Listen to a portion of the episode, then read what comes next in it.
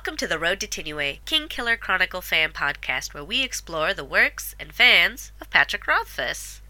As always, there are spoilers! Please, go read the books if you haven't yet. Today, we're joined by Echo Chernik. Hello, Echo. How's the road to TINUE? Hello, it is most excellent. How are you today? I'm doing pretty good. It's a little bit cooler today, but the road is still clear. So for people who may not immediately recognize how awesome and important you are to the fandom, would you like to introduce yourself?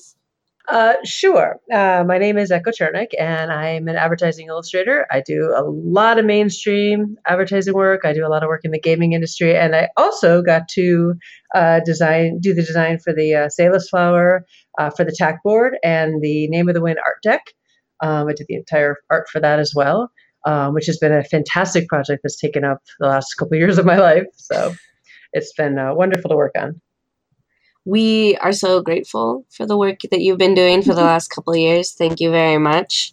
I know that the tech boards came first. So how did that happen? So, I met Patrick years ago. I go to Gen Con every year in Indianapolis, and he would come to my booth pretty much every year, I think, and we talk well before I even knew really who he was. We just have these great conversations, and eventually I'm like, oh, you wrote that? Okay, awesome. And then I got approached by James Ernest to do the design for the tack board, and he said that Pat really wanted a Sellas flower design on one side of it, but the problem was they didn't really have a design for the flower. They didn't know what it looked like. Pat, he said this many times, he doesn't consider himself a very visual person. So he said the art direction was, it was red and it has one leaf and it kind of twists and does this thing. And that was my art direction. So I went ahead and I did the original drawing for the Sellas flower. And I looked at it and went, oh, that's perfect. That's completely it. I think it's posted on my website, the original botanical study for it. Then just because I'm thorough, I did two others, but I got onto Skype with him and I showed him the first one and he was like super excited and I was super excited and I said, oh, I did these other two too. And he just kind of looked at me like, no, the first one. So, and that's how they ended up with the design for that. Once that was approved, I went on and designed the tack board. And I did the Sellas board design, and then the back has the tavern board, which is supposed to look like an old weathered board that's, that's in the tavern and like actually carved into the tabletop. And I wanted to design the Sellas side so that you could play it. You could play it several different ways. You could play it 6 across or 5 across or 3 across, depending. So that's why it has the outer border around it as well. And then of course they approached me to do the other tap board, which is the Denna's Daisy board. And they didn't know what they wanted for the other side. And so the other side has a stone pattern. And I imagined for that you would wander into a garden and you sit down on this bench and you find this like old stone tack board just sort of carved into this pedestal, maybe with some like water in it and some birds sitting on it, and you're like, oh look, a tack board. You brush off the moss and play this game. That's exactly how I thought of it when I saw it for the first time. Was like, this would be something you'd find like at a park or a garden, and it's like those old chess tables. Like the old chess tables, exactly. And I had to brush a little bit of stone off. And I did like the phases of the moon sort of snake around the edges of it because I wanted to separate the edges. So, not to sound too fangirly, but I love it. I love all of them. I really loved the Denna Daisy board. And I was so excited when I got it. I also got the stone pottery pieces. Oh, cool. The tack pieces. Yeah. And I used them together, and that was a bad choice. It's a little bit scratched from that. Oh no. But I still love it, and it's not like damaged beyond use. It just has a couple little scratches on it. Well, they sent me some. I have some on my my website, which is echochernik.com. I think I have some of them up there. I'll put some up there in case I don't, but I have some of those. Those are the ones I did for the fundraiser. So they sent me a handful of those, and so if you ever need another one, I have some there. Or maybe I'll get to see you at RadCon next year here in Washington. There we go. Washington. And then you can sign one, and I can have one. And I can sign one, and you can play with a scratched one. So keep the other one behind glass. So. There we go. I'll frame it. frame it. Except that it's double-sided. I'm so bad at choosing. But James Ernest actually called me up to do that, to do the board. And he said, I have this game, and I want you to do it. And so the very first time I played TAC, it was like pieces in a little Ziploc baggie and like a napkin. And he's like, all right, here's the game, dump. And it's like these little pieces that were like, you know, in this baggie. And we were playing it on the table. It's all drawn out, you know. So it was just, you know, that's the best part about the game. You can kind of play it on anything. Mm-hmm, so, mm-hmm. But that was a lot of fun to work on.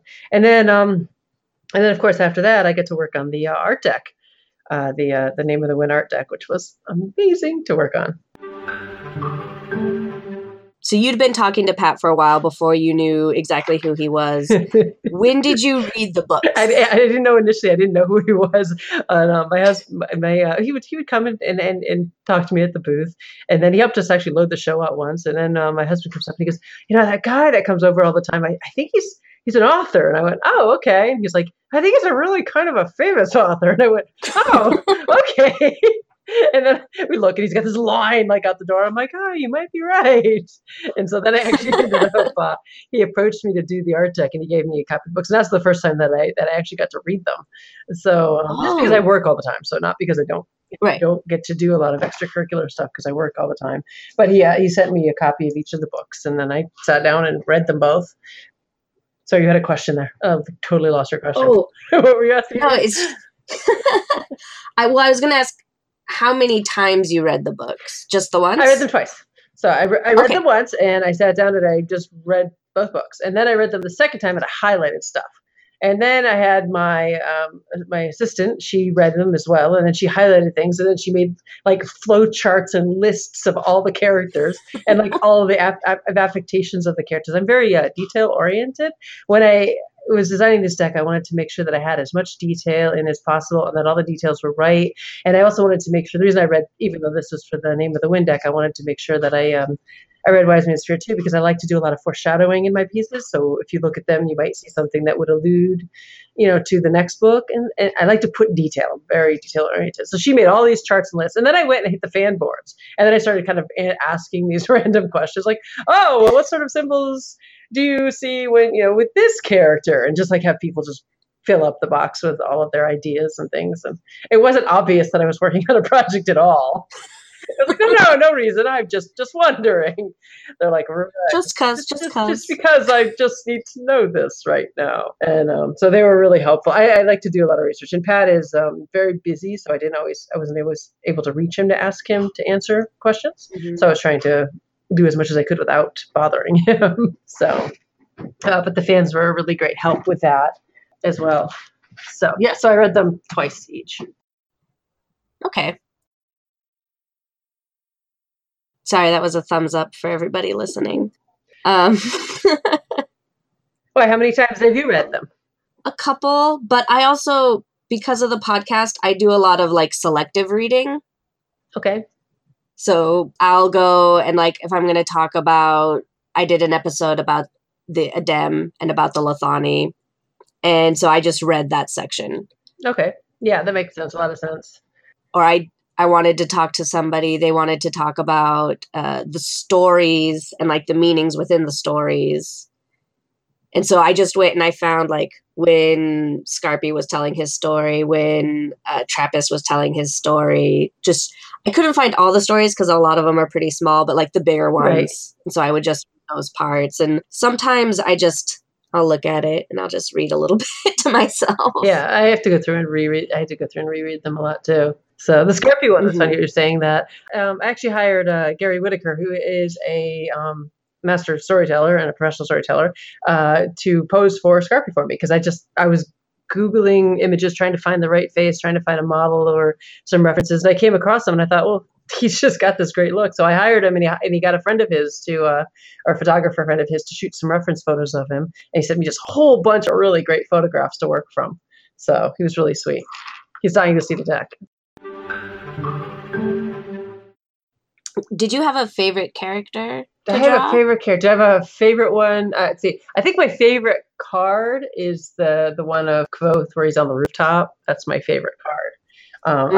I love that card, and I actually hired models for both that one and the other one where he's young as well, where he's playing the lute. And they were two friends of my daughter's, the older one, he's the model for it. He's in middle school with her, and the younger one is just his younger friend. And I had them come here, and they posed for me. They put on their other Ren Fair clothes, and they did their poses for me, and they just did such an amazing job. But I like the one where he's in Tarban, I don't know how to pronounce it, where he's on the rooftop, and that's just, Pat really liked that card too, because it was just very powerful. I like that one. I like the Bast card. That was kind of fun too. The naked Bast card, as Pat calls it, the nude Bast card. So I like how that one came out. Mola, I really liked Mola a lot. I don't know. I think that's one of my favorite cards as well. It's hard to pick a favorite. I used to run on the ambulance and do medical things. I was either going to go into medicine or be an artist, and so I guess that's why I like Mola. You know, all the gauze and the apothecariness and the medical part. So, did you use models for all of the cards? Yes, I paint from models. So sometimes they're one person, sometimes they're a couple people, sometimes they're a mishmash of a bunch of people, but I always work from some sort of reference. I rely on that. I have face blindness, so I can't really just draw faces out of my head. I have to compile reference together, and it's part of my working process. So my, for instance, for the Auri card, that's my daughter posed for me for that one. Those are her feet.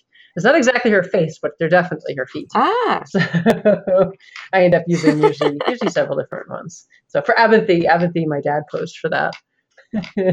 He likes that a lot. But yeah, I use models for them. That's how I get such good likenesses and such good expression. I hope you used a good composite for Ambrose, because I'm worried that if anybody recognizes him, he's just going to get a punch in the snoot, because he looks perfectly hateable. He's one of the first cards that I did. I think I did Fela first. I did Denna. I did Denna first. I did three or four different versions of that one in different levels of style to see where Pat wanted to be with the level of style with the deck. And we had a big discussion about that, and we settled on that one. And then I did the Fela card and the Ambrose card. Ambrose is horrifying. I love him. He just looks, he's the card you want to hate. Mm-hmm. So my family would come in and they'd look while I was working at him, and they'd go, "Oh God, he's awful." And I'm like, "But he's good, right?" And I'd be like, "Yeah, but he's awful. I hate him." So that's the point. This is wretched. I wanted the hands to look specifically like, he could be doing that sort of thing with both of his hands that cross over at the same time. Mm-hmm. So, I try to do a lot of symbolism and a lot of depth to the placement of absolutely everything in the cars when I could. So he's horrible looking. Did you have any cards that you struggled with? Oh, geez. Well, that's a loaded question. I struggled with. I've worked on it for so long. I don't mean to get the way I wanted them to. However you want to interpret it. Either you had to do it over and over again, or you didn't like it, or you didn't like the character, or however you want to interpret it. I'm pretty good at just getting into whatever I'm working on. Okay. So I had to make this. Pat wanted the skin tone darker on some of them, and sometimes like Master Lorren went darker than I had originally painted the card, so I was a little bit like, whoa, he's really dark. So I feel the colors are kind of off a little bit because he's just so dark, and Kilvin too. He's just blacker. So I'm like, oh, he's really, really dark. That's not the way I originally painted it, but it was. With Kilvin, I was actually, I felt creepy. I was in the pool, and I'm swimming in the public pool, and I'm looking at people's skin tone. And there was this really dark family, and I kept staring at them, trying to look at their reflections. And I'm like, wow, I feel like a real creep. But they had that really dark, cool skin tone that reflects with the really white highlights. And I'm, instead of like the normal darker that reflects with the warmer highlights, and I'm kind of staring at them, hoping they don't think I'm staring at their children or something. I'm like, no, really, I'm just studying the highlights on your skin. So, but, I promise I am not a creeper. I promise I'm not going to go take a picture of you. You're just going to stare here like a creep. But I was trying to look, because you see the side of his face is really, really light, because you kept wanting him to be very, very dark. I don't know. They all have their own challenges and their own, ups and downs and things. And I like some, and other people like other ones. And I hope everybody likes all of them. That was my goal. I have my favorite ones that I like. I like the young Kvothe with the loot. If you look on his chest, he had when I shot the reference photos outside, and he had some. The light was coming through the trees really beautifully, and so I specifically repainted and rearranged it so it almost looks like a wagon wheel from his from one of the wagons, that's on his chest as the tree. I wanted to to hide things like that in there. Lorren has a key now. He had me Pat had me add that. I was going to ask about that. He just told me to add it. I didn't get a lot of background on that, so I can't answer a lot of background about it. He just said that it was important that I put it in there, and I'm like, okay, but he wouldn't tell me anything more, so I can't give you any spoilers on that. Sorry, I was just because I was like, well, I want to put. I told him, I said, I want to put something here. It needs something here, and I would say, I asked him, I said, what do you think would go good here? Because I don't, I want to put something that is important, and he said to put keys. I was like, okay, so keys it is. So. Of course, Simon has the tack board on the table, Mm-hmm. Roth fans, I call us Roth fans, are notorious for seeing clues in everything. And it sounds like you've got some clues in there for us. I was going to ask about the keys because when I was looking at all the cards before I talked to you, and I noticed the keys, and I'm like, that is interesting. And it immediately made me think of a noblewoman or a housekeeper, like a head of house kind of thing. And I know you don't know, but if you were to speculate. Well, in the Norse pantheon, the women have keys off. And so that, that to me makes a lot of sense. But I don't know, I don't know specifically if he's got something planned for that. I didn't ask. Some things some doors you don't open. Yeah, I don't ask. I'm like, nope, you know what? Nope. So I didn't ask him that, but it makes sense to me because for the same thing that you were thinking about it, head of the household sort of iconography. Mm-hmm. And then the bird with Denna, and young Denna has one too. Well, she leaves. I mean, she leaves constantly, just like boom, like a bird. You're like, where'd she go? So constantly. So I like to put some symbolism in there to refer to certain things. And in this case, that is the symbol of her, leaving and then returning and then leaving like a bird. I don't know about you, but when I see birds, or especially pretty birds, I love red-winged blackbirds. I chose that one because that's one of my favorite birds. And when you see a red-winged blackbird, at least when I see one, it always makes me happy. It's like seeing a rainbow. You see one and you go, oh, you feel like kind of blessed. When Denna's back, Denna's there, it always feels to me like he's, just living for that moment. He's happy, that she's there, and then she's gone again. So it's like that. To me, it was that moment. So that's, that doesn't really have, I suppose, a reflection in the book. That's more of an artistic thing that I put in there. Yeah, you're right. In the young Denna one, I put one too. And I think there was, if I remember correctly, something to do with the direction they were facing, but I can't remember because I did it a while ago.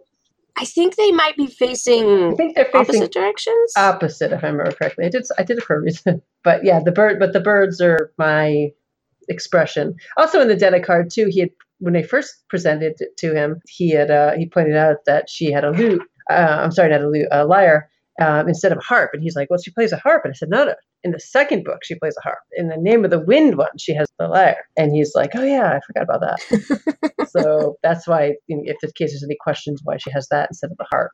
So yes, I did read the second book.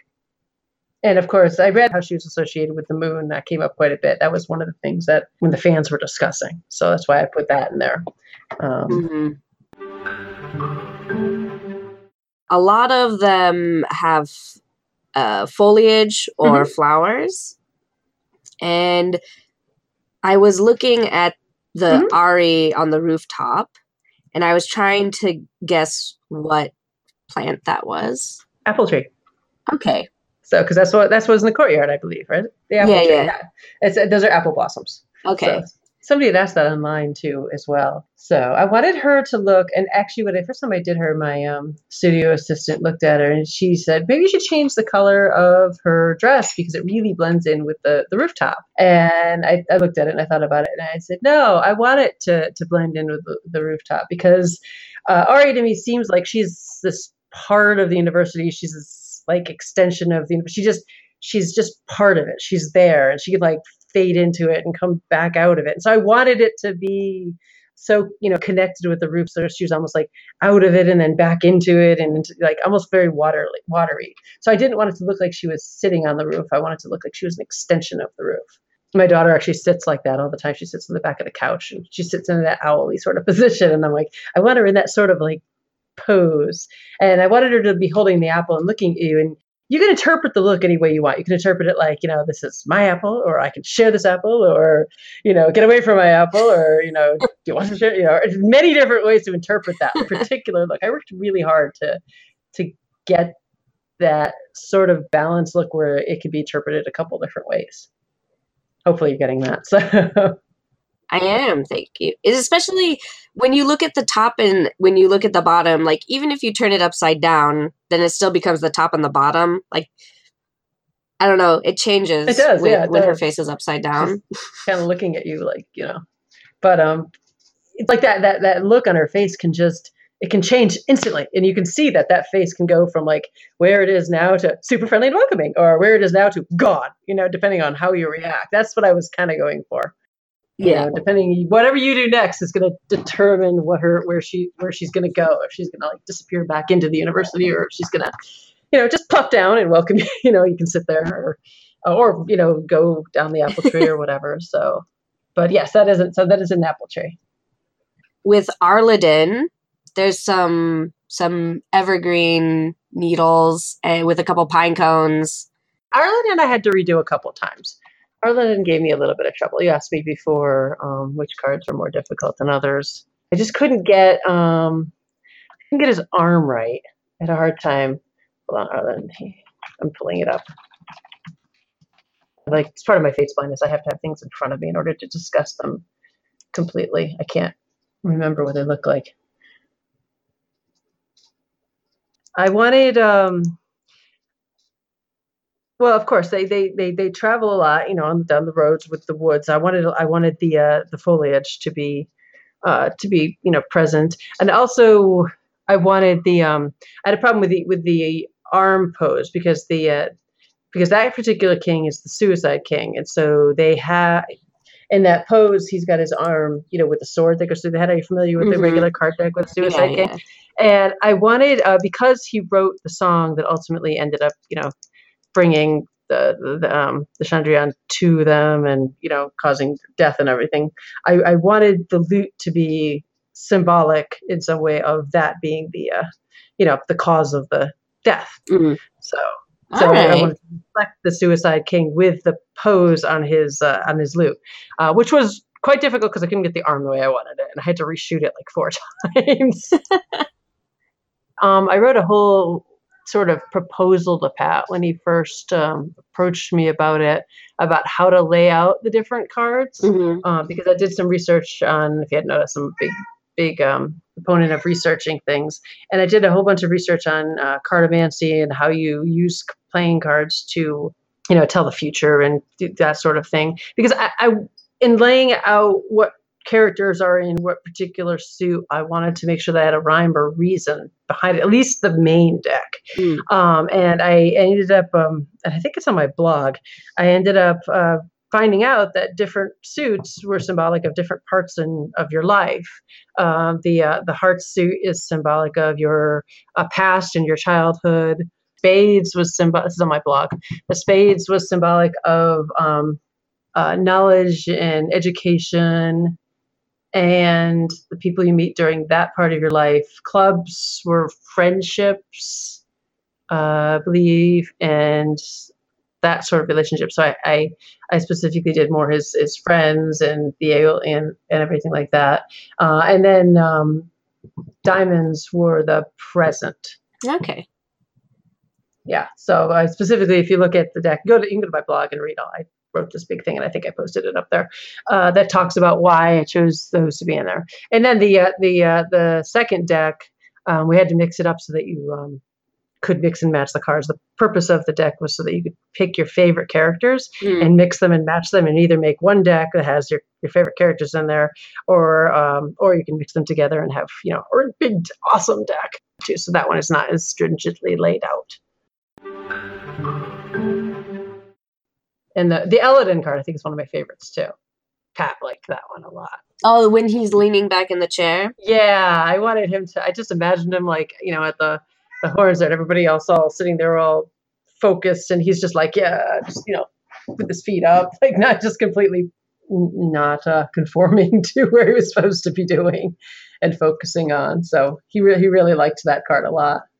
I don't know if you remember this far back, but on the Facebook page, I was the one who posted, Elodin doesn't care about no North Korean nuclear missile threat. Because he's my, he's my wallpaper on my phone. Oh, is he? And so when I got that alert and I knew what it was, I took a quick screenshot of it because it was funny to me that just completely relaxed, not caring dude, possible impending nuclear missile. Yep, he was just like, eh, no, we're good. No cares given. No cares given.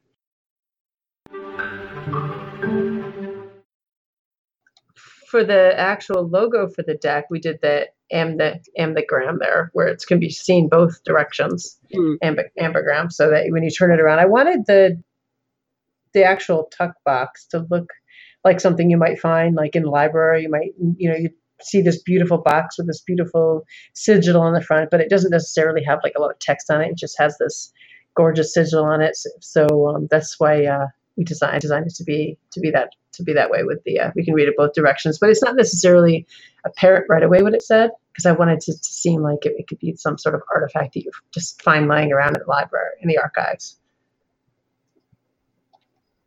I'm looking at it now. They're so beautiful. Thanks. One of the things I noticed was the background, the lay, like the floral images in the background. And I started to make a theory that they each represented a different aspect of the character, because there's a lot of symbology with flowers and artwork. And it took me a while to realize that it's organized by suit.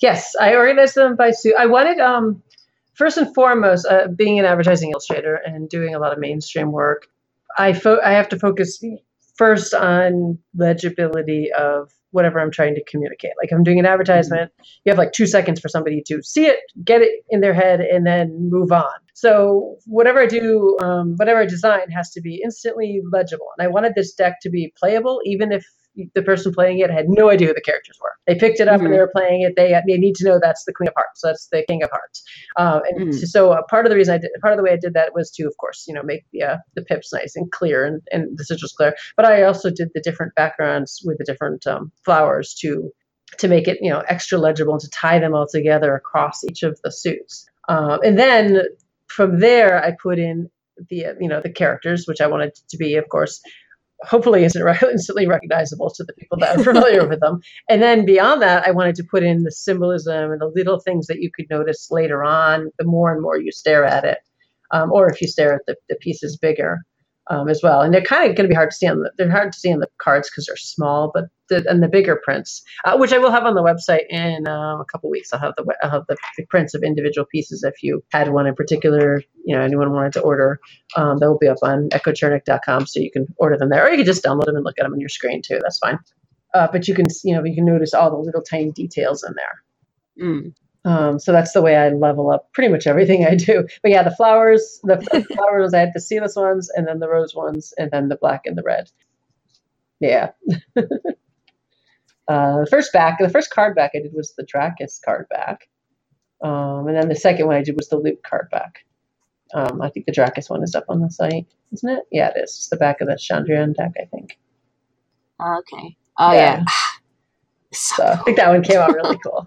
So, and then I wanted a more traditional Loot one as well. And they both came out good. I don't know which one I like better. I like them both. It's like choosing a favorite child. How could you even... But I wanted I had to do the Dracus because it's just important and cool, and I had to put the wheel in there. And so that one's a little bit more stylized, I guess. The Loot one is a little bit more just design oriented. Mm-hmm. So, but they're both different. You know, they're just different. I had so much fun working on these. I noticed in one of the Auri ones where she had the key, the candle, and the coin? Yes, that was the alternate one. And yeah, three Auri cards. Is she holding Foxen too? Yes. Yeah? I had to ask a bunch of fans what Foxen looked like because Foxen's not in the first book. So, and I hadn't yet read the other book yet. So what I like about that card is that the things are hanging so anti-gravity. There's a whoop, and yet I have the moon in there. Still have the moon in there, but they're so they just like they're shooting up anti-gravity wise, and I had so much fun with that one, with the candle and the coin and the key. Mm-hmm. And very, very Taborlin. Taborlin the Great also had the key, the candle, and the coin. So I had fun with the cards. Are fun to design because they, when they reverse, you can tie the elements into each other. Like, and this one's particularly came out really cool because the elements kind of interact with each other and they come up by her head and they kind of have that, I don't know, sort of anti-gravity feel, which works with this character anyway. So yeah. But yeah, that's what's really fun about card design. So when I first did the Denna card, he wanted to know. Pat asked me if it was just the divider was going to be straight across, or if there were going to be, change per card. And I told him I didn't know at that time. I hadn't decided yet. But then I decided each one would be different based on the character and what worked best. So I like the way that the stuff hangs around Auri too, because I feel like it's things not being the way you expected them is really integral to her character. Exactly. Some characters, it wouldn't make sense to have things floating next to them. But in her case, it's almost mandatory. Things have to float sort of, the way they're not supposed to. We were talking about the Kvothe in Tarbin, and I was looking at the picture the other day, and I realized that he's wearing his gray follow pants. Yes, they've got the green and the gray. Yes, that is absolutely right. So, and they're sort of short and sort of ragged, and they were actually when I had the model, he had similar pants that he put on to pose for me. But I specifically chose a pair that was too small for him, just like they're supposed to look like he's been wearing them for a while now, and they're just they're kind of ragged and stuff. And then yes, that is absolutely right. And I just love the way that card came out. I love the look in his face. I love if you zoom in, and you can't really see it on the card because it's too small. If you zoom in, he's got dirt on his face, and he's actually has like tear tracks through the dirt. Mm-hmm. And you can't even see it, but when you zoom into it, it's like, it's just awesome. It's just not being modest or anything, but Oh, I see the tear tracks now. Yeah. Zoomed in. I know. Oh, baby, so it's okay. It's so sad. So he really liked that. Pat really liked that card too when he first saw it. But yeah, and the broken lute. Mm-hmm. Oh, breaks my heart. Breaks my heart. It's all busted up. But I had to put the same. It's got the same neck as the as his father's, of course. Of course. I love the water. The way the water came out from. I wanted the downspout gargoyle there. That of course. Are a sort of foreshadowing symbolic representation of the Chandrian as, monster type sort of, it's one of those it's representative of, but not, not directly with his integral tie into that. And the way the water moves, towards him, it brings you around in a circle because they're like intertwined in this constant revolving loop. So it's supposed to be him, and he's got this foot on this downspout that represents the Chandrian, which is coming back around, and then it's in this continual motion of coming backwards through his life, coming back or he can't escape it. It just goes it comes around and around. So yeah, it's a sad card. That was so much fun to work on. That's my favorite one. So the card that I have saved on my phone, and the card that was the eventual final for Stanchion. Yes. It's fun because of how excited he was like in the first picture versus the final, like it got toned down a little bit. Oh, and the first one versus the first Stanchion card versus the changes that we made to it. Yeah. Pull those up. Yes. All right. So you had questions about the Stanchion versus the more toned down Stanchion one. It wasn't a question. It was just that I liked it. That I liked how I liked the evolution and being able to see that. Did you like the one where he's more toned down or the previous one? Well, the previous one makes me laugh harder, but the toned down one seems more like Stanchion actually is. Okay. And it's also, it's always fun to see Rothfuss show up in these things. It was fun painting him, especially with the beard. The hair color is slightly different than he is. It was like, whoa. Of course, with my face blindness, I had to keep checking. This looks like him, right? I had to keep checking with people, just making sure, because sometimes it's hard for me to paint like this is. But I liked the way the talent pipes break up the scene on these two. Mm-hmm. And then Dioc has the talent pipes too on his card. Yes. Yeah. Yes, he does. So, and I like that. I like Stanchion's big mug. It's like the best big beer mug. It's like, I like the leaves on it. And tassels. I'm a tassel person. So Devi's got a lot of cool things hidden in hers too. We did some changes to this card, I think, from when it was first released to after. Not big changes, little changes. I wanted to put a lot of symbolism in there with the clock necklace and stuff with time, because with loans and debts and stuff with time and things like that. So.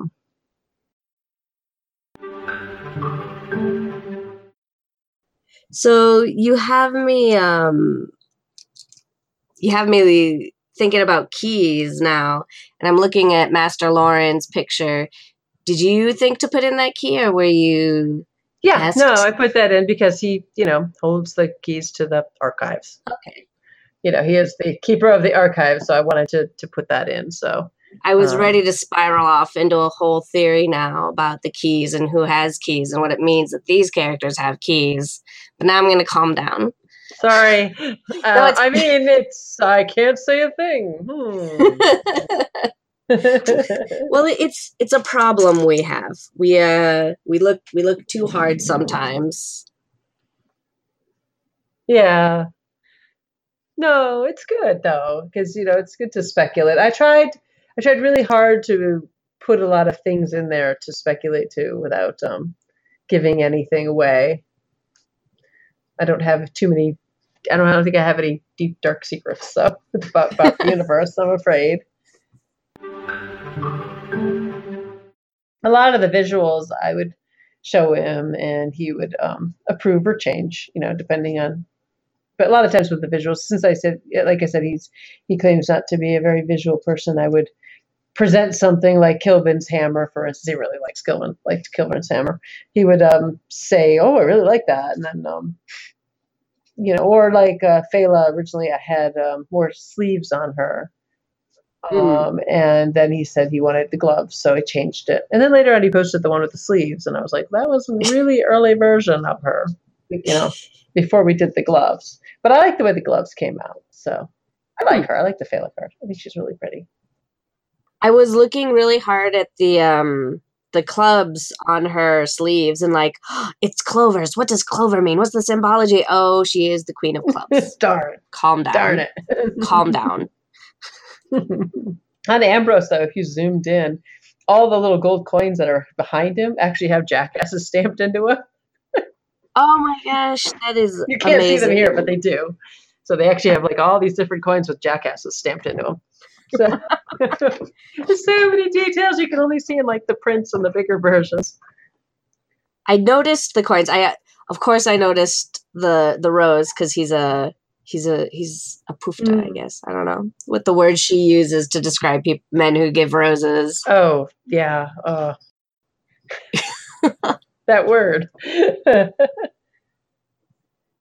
But yeah, everybody knows the word. Yeah. You know what I'm referencing, fan. If you're listening to this podcast, you know what I'm referencing. And if you don't, go read the books.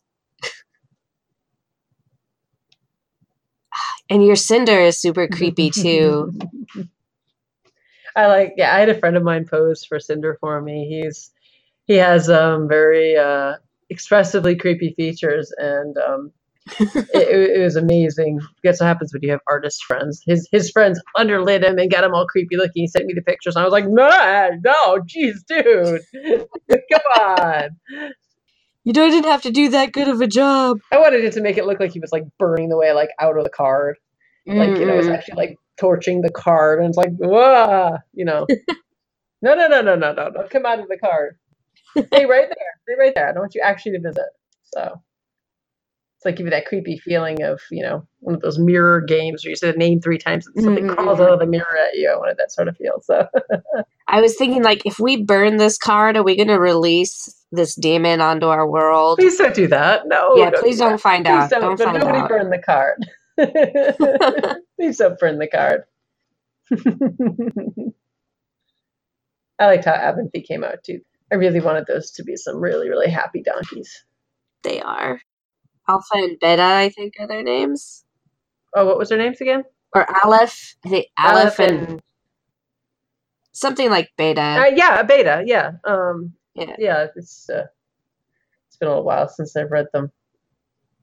But this is a fun project to work on, though. It's nice to do a big body of pieces that all fit together, and doing the sigils and the illustrations. I do a lot of different styles. If you look at my portfolio, I can do some really realistic oil paintings, or I do vectors, I do logos, I do all over range. So I think when I first showed Pat the back design and the sigils, he was like, "Whoa, you can do like this sort of stuff too." He was, I kind of do everything. So I do lots of different styles, and I do a lot of besides this, I also did a big card deck for the role-playing game Shadowrun, which has a completely different feel to it. I'm doing greeting cards right now, which are happy and fun and friendly, and so it's nice because I really like to just delve in and jump in. And this was a good project because I got to do a lot of research and like hide a lot of cool stuff in there. So that's the best kind of project. If people wanted to look at your portfolio or perhaps purchase some of your amazing artwork, where would they go? If they wanted to look at my portfolio, like my professional portfolio, it's echo-x.com or echo-x.com.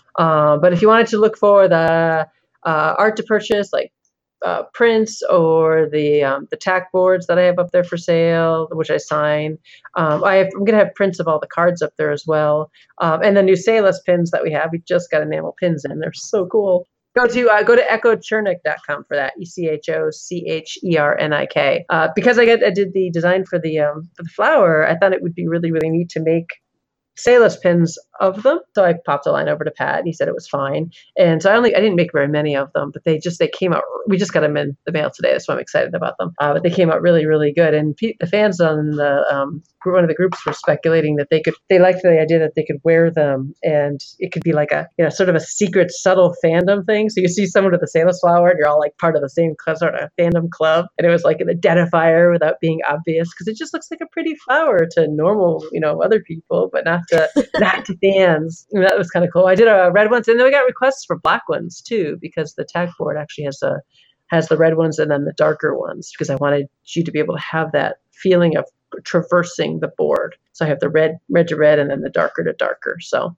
yeah, those are at echochernik.com under books and pins and stuff. So listener, if you haven't seen those pins, they are absolutely gorgeous, and you should buy some.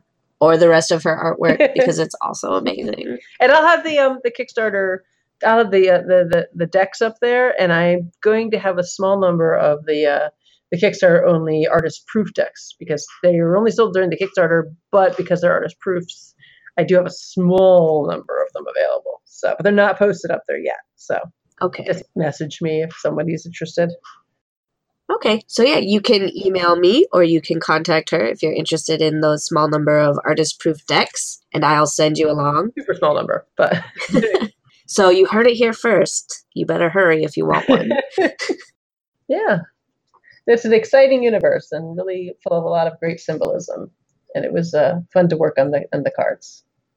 So, and I like seeing the reactions. Overall, the reactions from the fans were pretty positive. So, and that's, that was my goal, was to try to really capture the feeling of the characters so that people had a good response to them. Obviously, you can't get them exactly like some, you know, like everybody pictures, but overall, I think they were very well received. So that's good.